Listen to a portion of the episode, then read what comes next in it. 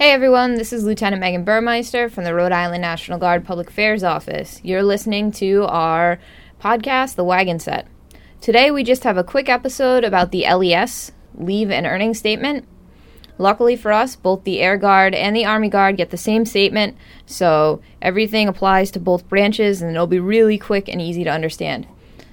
Alright, so in order to get information about your pay, you have to go to mypay.dfas.mil and you're going to log in. You can either use a login ID and password or you can log in with a CAC card.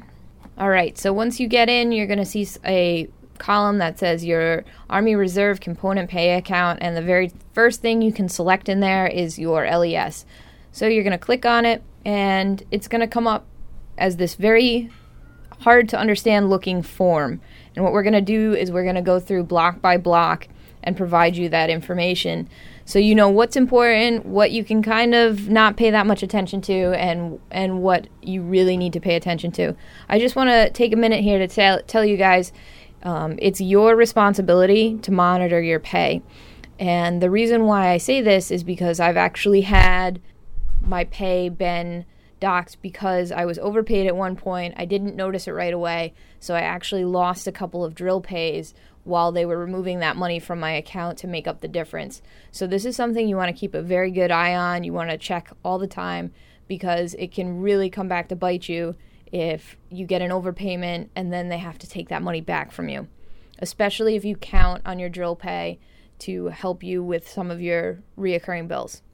All right, so let's get started. We're going to work our way from left to right and down the page. So the first column you're going to see is going to be your name, your social security number. On everyone I've seen so far, it's just the last four of your social. And then your grade, your pay date, how many years in service you have, your ETS, your branch. There's a small block that's labeled ADSN slash DSSN and that's going to be just a four digit number. You don't really need to pay attention to that. That's the um, disbursing slash finance office. So that's going to be a number that tells you which office is paying you. All right, and the last one is the period covered, and that's when your check is scheduled to come and be deposited into your account. Then you have three rows called entitlements, deductions, allotments, and on the far right, there's going to be summary. So, according to the information I found, National Guard service members should not have anything in the allotments section. There may be special circumstances, but traditionally you're not going to have anything there. All right. First is entitlements, and that's your pay. That's how much you get gross. So, all of the money that you're supposed to get paid for that period of time will show up in your entitlements column. Next is your deductions column, and that will be your taxes, any payments you have to make, debt payments you have to make, um, SGLI, or TSP contributions. So that'll go in that column.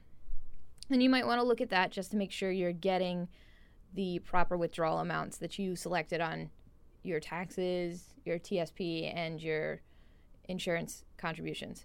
Next is allotments, which should be empty, and all the ones I've seen have been empty and then into the summary, which is a very simple breakdown of how much money you've earned, how much money is deducted, and your net amount, which is how much money is going into your bank account. Following that, there's a bunch of little blocks. Then they're split into columns called leave, FICA taxes, pay data, traditional plan, Roth plan, contribution totals. So leave is going to be at zero because for drilling personnel, we don't get leave. Um, federal taxes is next to that on the right, and that's just going to tell you how they come to figure out how they're going to take how much money they're going to take out of your account. FICA taxes is the same thing. State taxes, same thing. Pay data is going to tell you if you have a spouse or you're with or without dependents, that type of information. Most of that is going to be blank because it deals with if you receive a subsidy for your housing, which drilling personnel don't. Following that, traditional plan, Roth plan, and contribution totals that deals with your TSP contribution and it keeps a track of how much is going into that TSP. This information tells you which bank your money is going to, when it's being deposited, how much it is, And it also keeps a track. It tells you how many periods you're being paid for. If you're missing a period, you can usually see it right there in your in your total performance for the fiscal year. Unit training assembly is their standard way of tracking your time and your pay. And you'll also have a little block that says inactive duty training, and that is the breakdown of your pay periods. You can do an easy count, go one, two, three, four. Yep, all my drill periods are there. This is the total amount I got paid.